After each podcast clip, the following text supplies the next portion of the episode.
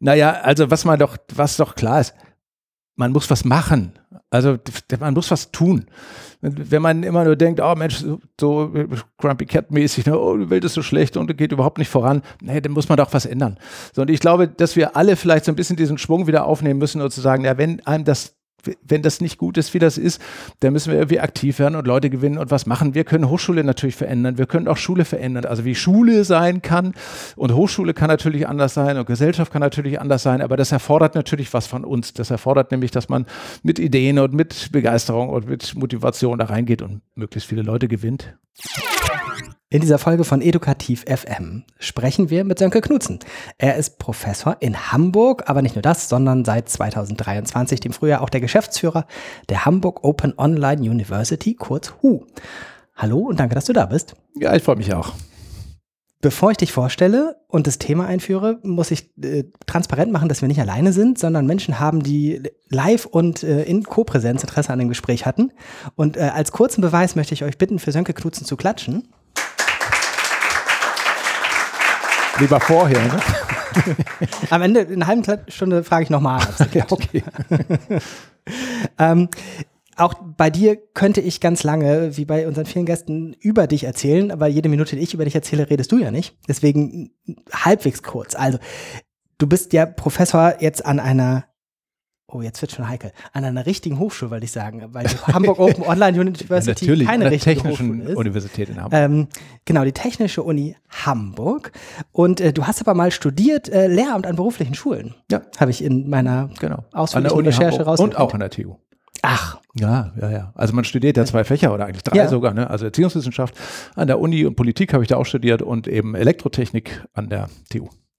Und du bist sehr bemüht um Veränderung in der Hochschule, für die Hochschule, durch die Hochschule, aber durchaus auch immer noch mit viel Standbein im Bereich Schule. Ja. Also du hast zum Beispiel in Hamburg äh, etwas aufgebaut, wie heißt das aktuell? Digital Learning Lab. Digital Learning Lab, ja. Genau. ja. Mhm. Ähm, aber auch jetzt nicht nur für Hamburg, du hast eine Initiative Co. gegründet, die viele Hochschulen zusammenholt für den SDG Campus. Mhm, genau, wo es um Nachhaltigkeit geht. Genau, genau. Können wir vielleicht auch nochmal genauer drauf schauen. Also schon irgendwie sehr, sehr viel unterwegs und äh, der neueste Titel ist eben der der Geschäftsführer der Hamburg Open Online University. Ja. Wie erklärt man Leuten, die vielleicht noch nicht davon gehört haben, was das ist, wenn es keine richtige Hochschule laut Moos Meerholz ist? Äh, ja, wie erklärt man es? Eigentlich ist es gar nicht so schwer. Ne? Also wie, ich finde ja, dass wir Hochschulen viel zu sehr in unserem eigenen Kosmos immer leben. Ne? Also wie der Elfenbeinturm und alles, was wir Hochschulen so machen, bleibt ja in der Regel in der Hochschule. Aber wir lernen ja gerade alle nochmal wieder, was gesellschaftlich so passiert. Irgendwie draußen, außerhalb der Hochschule, versteht man möglicherweise gar nicht so richtig, was wir machen und ist vielleicht auch mit so ein paar Themen konfrontiert, die herausfordernd sind. Also Klimawandel oder künstliche Intelligenz oder alles Mögliche, was gerade so ist. Und das führt jetzt zu so viel Verunsicherung, dass die Leute irgendwie denken, ach, weißt du was, jetzt will ich AfD. Und ähm, aus dem Grund, glaube ich, tun wir Hochschulen gut daran, dass wir die Dinge, die wir machen, nach außen erklären.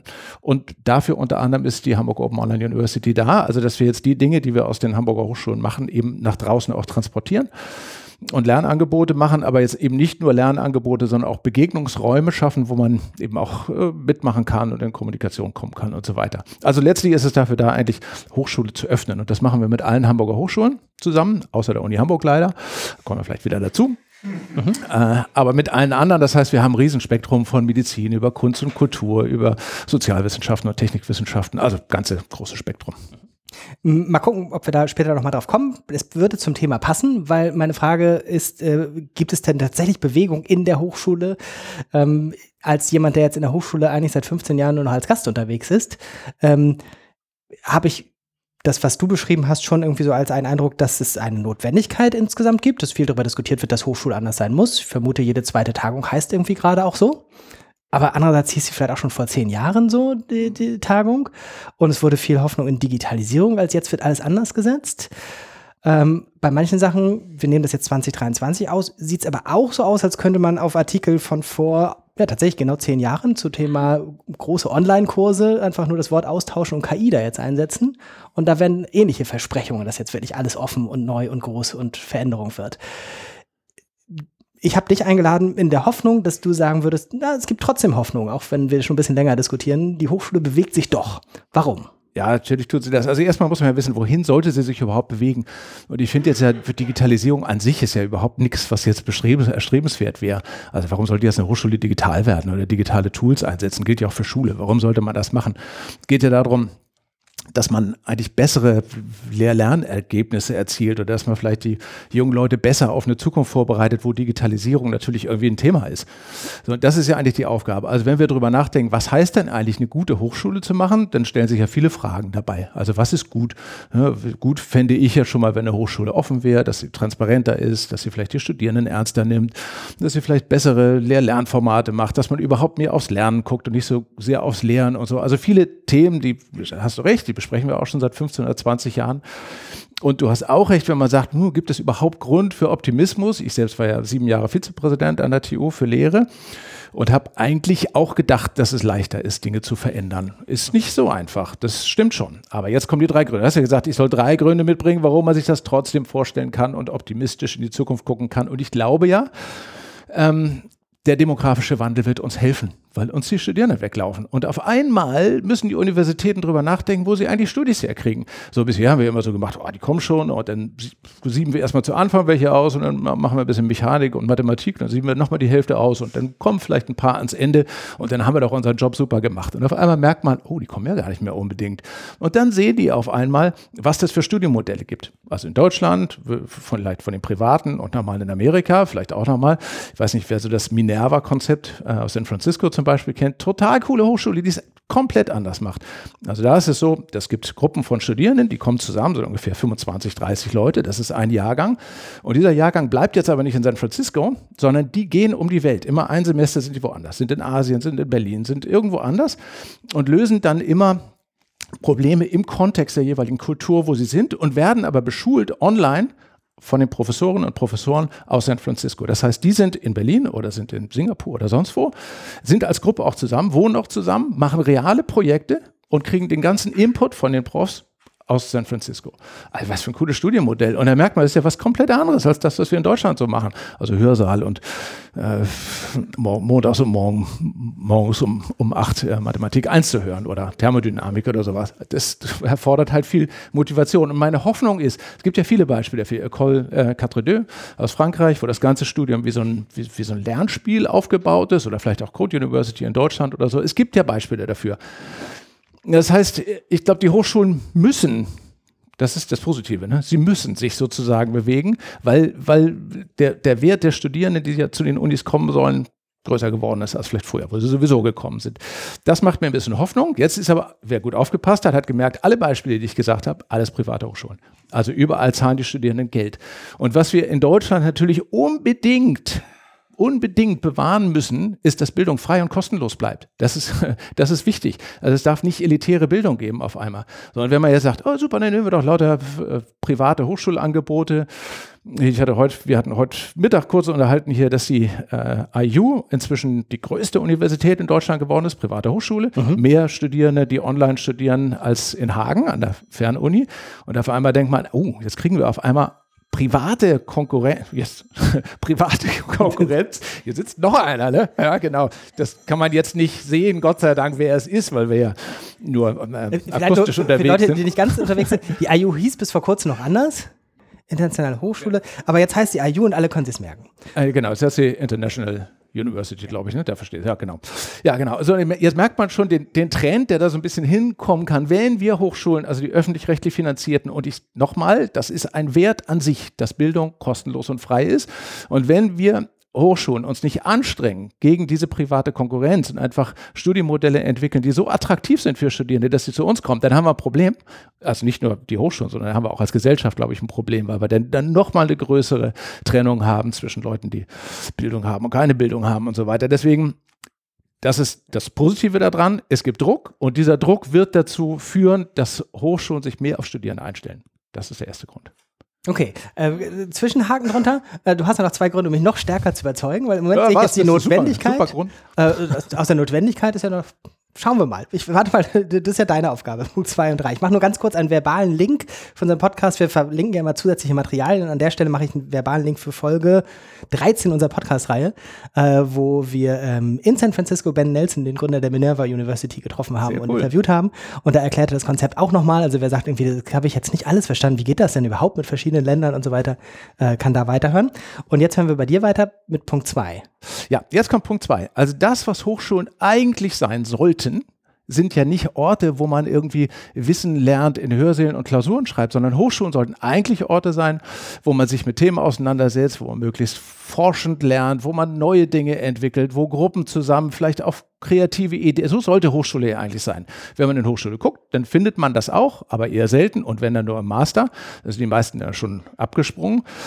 Also wenn man jetzt aber sagt, gut, die Hochschule muss sich auf Studierende einstellen und sie hat ja ein Konzept in der Schublade, wie Hochschule ursprünglich mal gedacht war. Das haben wir uns abgewöhnt in den 60er Jahren, als die Massenuniversitäten kamen. Früher waren Akademien, waren ja genau das. Also da hat man mit den Professoren und Professoren hat man neue Dinge entwickelt und in Gruppen was gelernt und was Neues gemacht und so. Und wenn die Hochschule das wieder macht, also sie muss was machen und sie hat ein Konzept. Wenn sie das wieder macht, dann ist Hochschule natürlich super interessant wieder für junge Leute. Aber ist, mein Sohn ist jetzt 18, sehe das bei ihm und bei den anderen und so. Wenn, wenn man dem mit dem so einem normalen Hochschulkonzept um die Ecke kommt, dann sagen die, pff, also wir, Babyboomer und so, wir haben das ja alles noch mitgemacht, egal was man uns vorgesetzt hat. Aber, aber ich glaube, bei denen ist das nicht mehr so. Das heißt, Hochschule muss was machen und sie hat ein Konzept. Und wenn wir das forschungsorientierte Lernen, wenn das Hochschulen wieder ins Zentrum stellen würden, was sie eigentlich sowieso müssen, dann ist das super. Ich war in Stanford vor ein bisschen her jetzt schon, sieben, sieben, sieben, acht Jahre. Und da war das so, dass die Studierenden vom ersten Tag ihres Studiums, also das ist Deutschland undenkbar, vom ersten Tag ihres Studiums konnten die entweder, also konnten in den Laboren arbeiten und die haben entweder Geld dafür gekriegt oder Leistungspunkte. Undenkbar in Deutschland, ne? weil sagen würde, oh nee, da muss er erstmal Mathematik und Klausur geschrieben haben. So haben wir gesagt, nee, der lernt im Labor viel besser, kann ruhig reinkommen. Das war die eine große Lehre in Stanford, dass sie gesagt haben, Praxis super, sollen die machen. Ähm, und die zweite große Lehre war, habe ich damals mit einem, mit einem Kollegen auch von der TU, haben wir uns nicht gestritten, aber doch ernsthaft unterhalten, wie groß der Wert der Geisteswissenschaft ist. Weil er der Meinung war, also Geisteswissenschaft braucht eigentlich eine Gesellschaft nicht so dringend, eigentlich braucht man Ingenieure, weil die das ja alles so vorantreiben. Ne? Ich habe gesagt, ey, ohne Geisteswissenschaft geht gar nichts.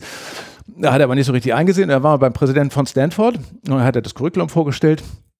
Und dann hat einer gefragt, wie, wie groß ist denn eigentlich der, der geisteswissenschaftliche Wahlpflichtanteil? Und dann hat er gesagt, 30 Prozent oder ein bisschen mehr. Der, uh, Kollege, wir haben gerade mal sechs Punkte bei uns, ne? also sechs Leistungspunkte im Bachelor. Das war 30 Prozent. Und er hat gesagt, lieber Kollege, wir sind Stanford, wir bilden noch keine Ingenieure aus, wir bilden die Chefs der Ingenieure aus. Ja, das war ganz gut. Also, weil er dann nochmal gesehen hat, ja, okay, das ist möglicherweise doch eine andere Dimension, die man braucht. Und die machen cooles Zeug. Also, die gehen mit ihren Studierenden an die Küste und dann müssen, äh, Ingenieurstudierende, ne? und dann müssen die äh, Gedichte über die Tide schreiben. Gedichte über die Titel schreiben. Und dann sitzen sie da und denken, pff, dann machen sie das und das ist nicht zwei Stunden, sondern drei Tage sind die da, ne? Drei Tage. Und dann, ja, mach mal weiter, ne? Und irgendwann passiert was bei denen. Und ja, deswegen, zweiter Grund, ne? also erster Grund, wir müssen was machen. Zweiter Grund, es gibt gute Vorbilder und es gibt auch Konzepte. Forschendes Lernen ist ein super Konzept ne? dabei. Oder genau genommen, Forschungs, das ist jetzt ein bisschen kleinlich, aber forschungsorientierte Lehre finde ich tatsächlich besser. Forschende Lehre sagt ja tatsächlich, es muss was Neues bei Studierenden rauskommen. Das ist eher ein bisschen unwahrscheinlich. Forschungsorientierte Lehre heißt, man orientiert sich im Lernprozess an Forschung, an Forschungsprozessen. Das heißt, man, man nimmt sich eine Fragestellung vor, man sucht sich eine passende Methode aus, man versucht die Methode durchzuführen, um zum Ergebnis zu kommen. So. Und ob das Ergebnis jetzt neu ist oder nicht, finde ich, ist ein bisschen egal, weil das Entscheidende, was man lernen muss, ist eben dieser Weg dahin. Und wenn Unis das wieder ernst nehmen, zweiter Grund, dann passt das. Äh, wir haben uns nicht abgesprochen, aber ich mache jetzt wieder einen verbalen Querverweis auf äh, die Forschungswerkstatt der Uni Hamburg in der Lehramtsausbildung, Folge 24. Und da könnte man dann, ich merke gerade, ich habe selber schon Gründe, warum ich Hoffnung haben könnte. Siehste, du hast das alles vergessen. Ne? Du schaffst ja, das, das alles. Ja. Also Folge 24 äh, könnt ihr äh, als übernächstes hören dann. Aber erst den dritten Grund von Sönke. Jetzt kommt noch ein dritter Grund, genau. Also jetzt haben wir ja gesagt, die Studierenden machen sozusagen den Druck, es gibt Konzepte äh, und es gibt schlicht die Verpflichtung das ist auch wieder was. Also wenn wir uns da nochmal angucken, was jetzt die ganzen Papiere schreiben, BMBF, äh, Deutsche Forschungsgesellschaft, der Wissenschaftsrat und so, dann sagen die alle, ihr habt drei Aufgaben der Kommunikation als Hochschulen. Ihr habt die Aufgabe der Kommunikation in eurer Fachcommunity, in die Wissenschaft insgesamt und in die Gesellschaft. Und das, was ihr Hochschulen macht, ist eine Fehlsteuerung. Ihr belohnt nämlich nur in all den Anreizsystemen nur die Kommunikation in die Wissenschaft an sich, also in eure Community. Also H-Index, wer jetzt aus dem Uni-Kontexten kommt, wie oft wird man zitiert äh, in, von, von wissenschaftlichen Journals und so weiter. Gibt das denn so Indizes und danach wird man dann berufen auf eine Professur oder kriegt irgendwie Leistungsbezüge und so weiter. Alles ein totaler Fehlanreiz, sagt sogar äh, der Wissenschaftsrat. Er sagt, die Hochschulen sind schlicht verpflichtet, das, was sie machen, nach außen zu transportieren. Das heißt, Hochschule muss sich öffnen, was einfach die Aufgabe gibt der Hochschule. So, und das sind jetzt drei gute Gründe, wo man sagen kann, es gibt den Druck, es gibt die Konzepte und es gibt die Verpflichtung. Also wenn man da nicht optimistisch ist, wirklich. da kannst du noch eine vierte Perspektive für mich dazulegen, weil das ist ja jetzt alles sozusagen sehr von außen und wenn ich in einer Hochschule sitze und da arbeite und sage, Mpf, also äh, achso, für, für die Podcast-Zuhörer, Joran guckt wie Grumpy Cat oder so, ja, äh, da, dann ist das ja noch nicht die beste Voraussetzung. Hast du denn im Umfeld so die, die Wahrnehmung, dass es viele Leute gibt, die sagen, wir wollen auch anders? Oder ist es dann irgendwie alle, wir sehen ein, dass es sein muss, wir sehen an, dass es falsch läuft, wir sehen an, dass der Druck wächst? Ähm, wie viel passiert sozusagen auch tatsächlich so aus der aus dem Inneren der Hochschule heraus? Ja, also ich kann das jetzt vielleicht nochmal stärker für eine technische Universität beschreiben wir, wir sehen jetzt ja gerade die ganze Frage Nachhaltigkeit, Klimawandel, Energiewende und so. Das sind ja alles Themen, die für technische Hochschulen auch total relevant sind. Und man merkt ja aber auch, man kriegt die Sachen nur dann aufs Gleis, wenn die Leute das verstehen draußen. Das ist ja nicht unbedingt ein technisches Problem, was wir gerade haben. Das ist ja ein Akzeptanzproblem. Also wir als Gesellschaft sozusagen müssen uns ja irgendwie verändern, damit die Dinge dann tatsächlich auch so passieren, wie, sie, wie wir es gerne wollen. Es gibt super Konzepte für Energiespeicher, für, für Wasserstoffwandlung, für alles mögliche gute Konzepte, aber die müssen ja irgendwie umgesetzt werden. Und so eine typische Ingenieursdenke ist ja, was hindert mich eigentlich daran, dass das umgesetzt wird? Und da stellt man fest, es ist gar nicht mehr der technische Punkt, sondern es ist eigentlich der Punkt, dass außerhalb der Hochschule das verstanden werden muss. Und deswegen gibt es eine total hohe Akzeptanz, gerade für diese Themen nach außen zu transportieren und zu erklären und Dinge zu machen. Das ist ja auch wieder das, was wir mit der Hamburg Open Online University machen wollen. Es ist ja eine Plattform, die all den Kolleginnen und Kollegen sozusagen den Kanal bietet, nach außen zu kommunizieren und nach außen was zu machen. Wir machen jetzt haben wir so ein paar Sachen auch gemacht, wo wir in Interaktion gehen mit Leuten. Das übrigens muss man vielleicht auch nochmal dazu erklären. Es geht ja nicht darum, dass die Hochschulen sich wieder hinstellen und sagen, wir wissen übrigens, wie es geht und ihr hört mal zu. Ja. Das ist ja, was Hochschulen normalerweise machen. Sondern es geht darum, dass man Leute mitnehmen muss und irgendwie auch so Teilhabe oder viel Begeisterung dafür ähm, geben muss. Und wir machen jetzt ganz viele sogenannte hybride Veranstaltungen, blödes Wort, ich habe kein besseres dafür, wo es darum geht, dass wir mit Leuten außerhalb der Hochschule Dinge tun. Also wir haben jetzt zum Beispiel so ein, wir haben es Biogastmahl genannt. Da ging das darum, dass Leute da, Bio. Nochmal in Zeitlupe. Bio. Biogastmahl hieß das. Ja, es ging darum, dass Leute zunächst mal im ersten Schritt Bioabfälle hinbringen konnten. Dann hat man aus diesen Bioabfällen hat man Biogas gemacht und Dünger den hätte, müsste man jetzt eigentlich ein Jahr warten, bis was gewachsen ist. Aber wir haben gesagt, gut, diesen Dünger nutzt man jetzt dafür, dass man, dass man Gemüse und so anbaut. Dann haben wir im nächsten Schritt haben wir so eine Schnippeldisco gemacht. Das heißt, Gemüse genommen, haben es geschnippelt mit richtig Party und so und haben dann das Biogas, was wir äh, gewonnen haben aus diesen Abfällen, haben wir dann zum Kochen verwendet. Also richtig mit so einem großen Sack, wo dann, das können Sie richtig sehen, großer Sack, wo Biogas drin war. Und das musste man dann mit so einer, mit so einer Schraubzwinge, musste man das Biogas da rausdrücken und hat damit gekocht, dass man schon denkt, ey, das ist ja cool, ne? Also jetzt hat man so, so Kreisläufe verstanden.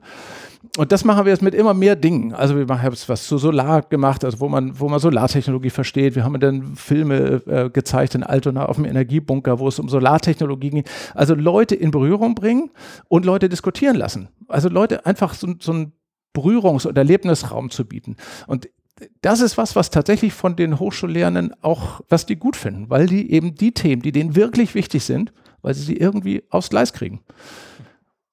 Jetzt musst du aber irgendwann überzeugt sein. Du guckst immer noch wie die Katze. Ja, das, ist ja auch, das ist auch unsere Arbeitsteilung hier, die ich mir vorgenommen habe. Ähm, aber ich bin schon irgendwie äh, interessiert im Sinne, es hört sich schon mehr an als wie, weiß ich nicht, Gasthörer 2.0. Gibt es überhaupt Gasthörer noch? Gibt es das Konzept noch? Das gibt es noch. Also bei uns nicht. An der Uni Hamburg gibt es, glaube ich, viel.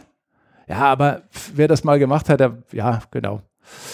Ist, das ist so, das ist wieder das, was, wie, wie ich meine, wie Uni normalerweise ist. Steht einer vorne, erzählt was und Leute hören zu und ja, genau. Hm. Du hast am Anfang äh, so in einer halben Minute die ganze Diskussion um irgendwas mit digital vom Tisch gefegt.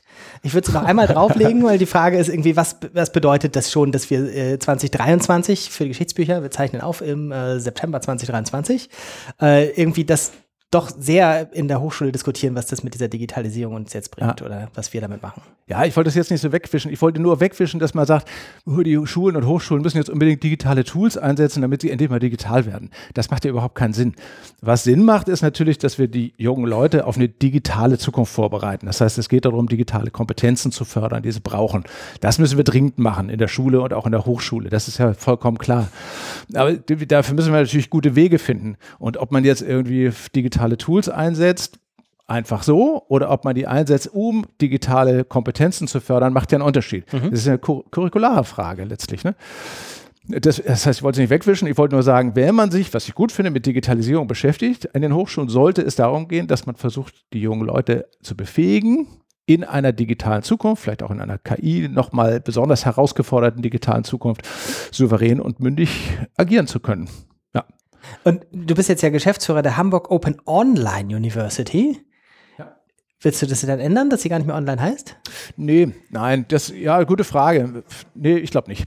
Also, weil das, das Online bietet ja immer noch die Möglichkeit, dass man an einen zentralen Ort von überall zugreifen kann, was super ist. Ich glaube, man muss diesen, den Begriff online, also ist, man darf nicht nur über online nachdenken. Deswegen steht ja auch Hamburg mit drin. Und ich glaube ja, dass, dass Städte eine totale Chance haben für das, was ich gerade so mit diesem Biogast mal so angerissen hatte.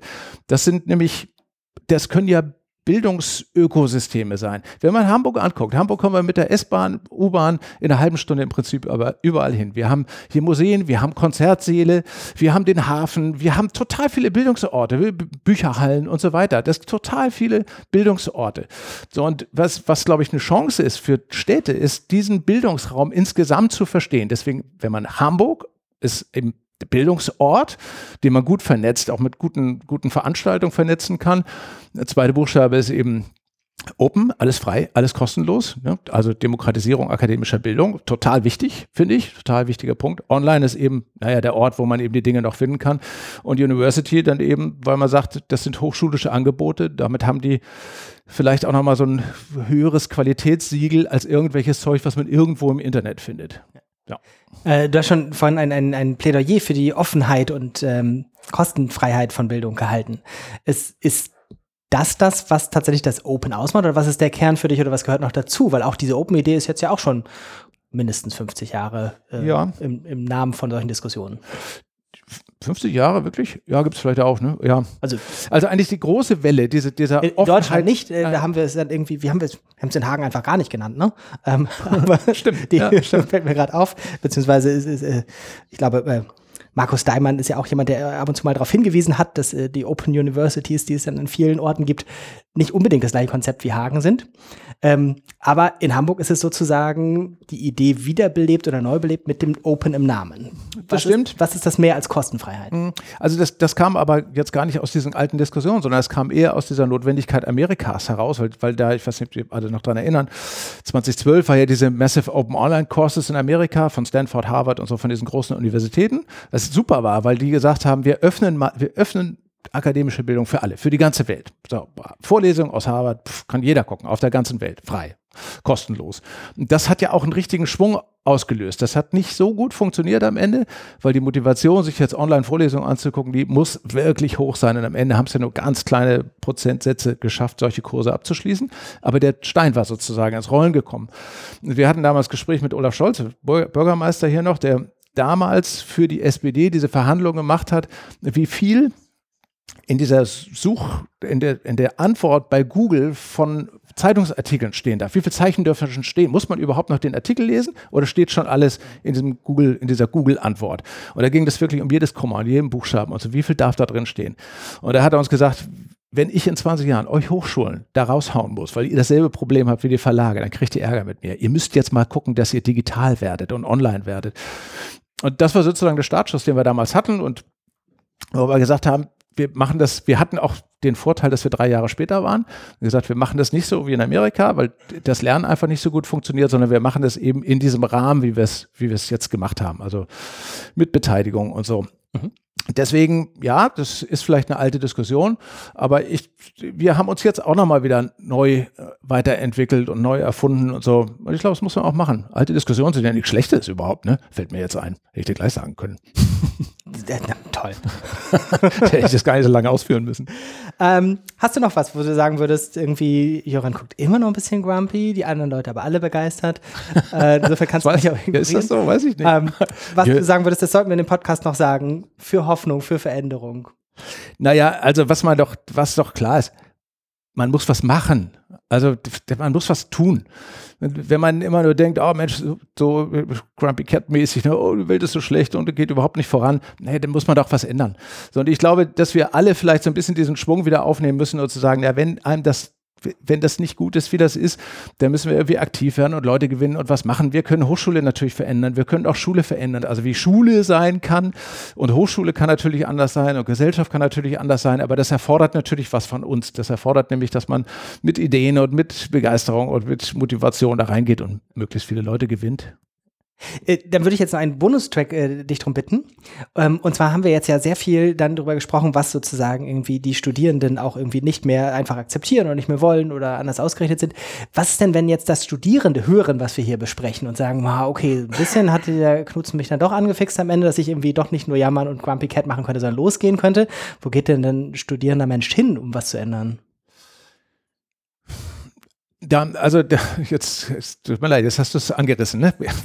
Jetzt erzähle ich, ich erzähle, habe ich noch Zeit? Für, Das Internet ist noch nicht voll, mach mal. Ja. Okay, dann mache ich eine kleine, einen kleinen Ausflug nochmal in diesen, in diesen sogenannten SDG-Campus, den wir machen. Ja, mit, den, unbedingt. mit den ganzen großen Unis in Deutschland, also Aachen und München und Stuttgart und so weiter. Was wir da machen, ist, dass wir oder nochmal anders angefangen, als ich Vizepräsident war an der TU und versuchte, Themen, die mir wichtig waren, wie Nachhaltigkeit oder auch vielleicht so digitale Kompetenzen und so unterzubringen, dann konnte man kaum einen einzigen Leistungspunkt bewegen in so einem Studium, weil alle sagen, naja, das ist schon wichtig, aber Mechanik, da, da brauchen wir leider die Leistungspunkte, die wir dafür, und Mathematik leider auch und Chemie leider auch und da leider auch und so. Letztlich war nicht ein einziger Leistungspunkt rauszuholen. Aber so komplexe Themen. Wen hat man gefragt?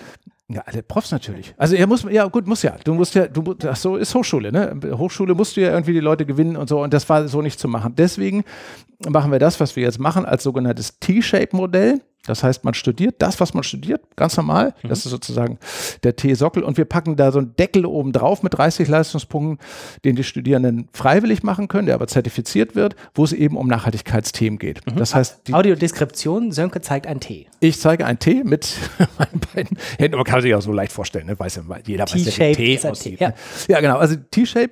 Das heißt, die Leute können jetzt einfach studieren, was sie sowieso studieren. Egal, ob das jetzt Germanistik ist oder Jura oder BWL oder Technik oder was auch immer. Die machen einfach ihr Studium weiter, aber werden eben mit diesen 30 Leistungspunkten Nachhaltigkeitsthemen äh, auseinandergesetzt. Ne? Das, ist, das ist die Idee eigentlich dabei. Wir orientieren uns da an diesen UN-Nachhaltigkeitszielen, den 17, die es gibt. Und zu jedem dieser Ziele versuchen wir erstmal ein bisschen Grundlagen zu schaffen, Lösungsansätze zu zeigen. Und immer gibt es da oben drauf ein Projekt, wo Studierenden möglichst interdisziplinär eine konkrete Lösung anbieten sollen. Also wenn wir zum Beispiel bei dem Thema sind, ähm, nachhaltige bezahlbare Energie, dann könnte zum Beispiel eine Aufgabe sein, mach doch mal eine Energieversorgung für Helgoland als, als Insellösung. Was brauchen die dann so? Wie wird das gehen?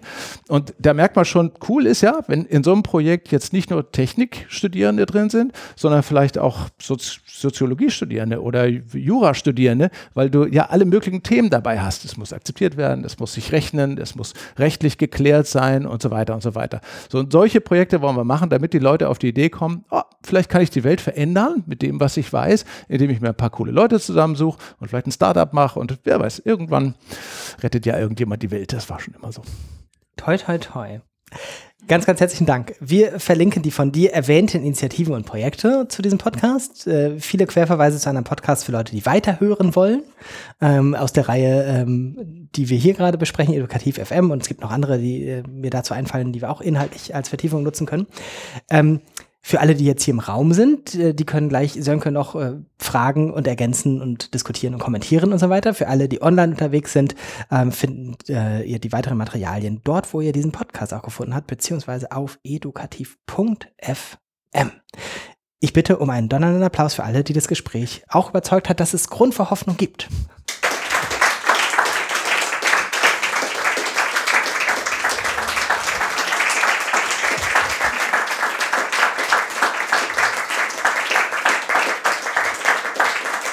Und für alle Zuhörenden, Jöran guckt nicht mehr so kritisch. Nee, nee, das stimmt.